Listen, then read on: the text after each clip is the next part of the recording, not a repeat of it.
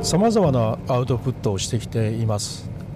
YouTube をやってるしポッドキャストをやってるしブログもやってるしと。いろいろやってるんですが何か見通しを持ってやってるのかと言われると全くそんな見通しがないということですね。メルマガも3年。えー、っともう4年になるのかな？メルマガ始めて、えー、今度6月で4年になると思うんですけど。始めた時には何のために始めるのかなんて何も考えずに、え、始めたという人が、ね、やってるのを見て昔やってたことを思い出してねそれでまたやってみたいなと思ってただ始めただけでそのことをどう何かに結びつけようなんていう考え自体全くなかったと。それでやってます。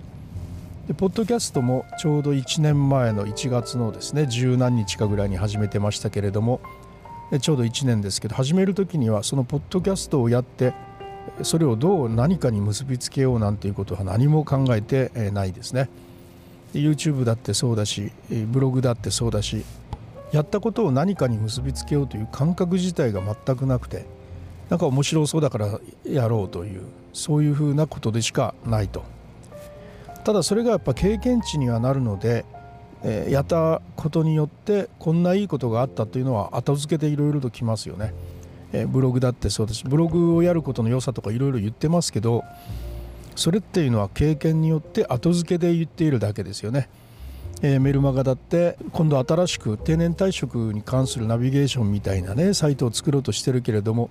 それもこれまではただサイト作るだけだったんですけれどもメルマガとセットで、作るんですよね。でブログとメルマガをセットで始めるというそういうような経験というのは今までメルマガを書いてきたからこそやった経験なんですね知的生活ネットワークというブログが10年間あってそしてそこにメルマガくっつけたらなかなか良かったよというそういう経験があって何かブログ作る時にはメルマガも一緒に作るというそのようななんか自分の経験から来るものができましたね。でメルマガくっつけるとブログの内容を、まあ、メルマガ読者の方にはダイレクトに伝えられるというのもあります。ブログってお店みたいなもんなんで必ず見に来てくれるとは限らないですけど、えー、メルマガだったら送り届けることができるんでもしかしたらブログ以上には読んでもらえるかもしれませんよね、まあ、そういうことがあるしあのメルマガだったらなんか愛読者っていうかね ファンになってもらいやすいというのがなんかそういうのがの経験の中で培われてきまして。そういうことがあるとねやっぱりブログを立ち上げたらあのメルマガも一緒にっていうのはなんかなかなか良い経験を積むことができました。それからねあの YouTube の方もね、えー、ただやってただけですよ。2010年ぐらいからねなんか YouTube にアップロードできるって知ったのでカメラで撮ったやつをその頃からねカメラで動画が撮れるようになったんでそれをアップロードしてみるっていうことが初めでね。それから今まで百数十本ぐらいあの上げているんですけれどもこれもねただずっと上げていただけだったんですけどね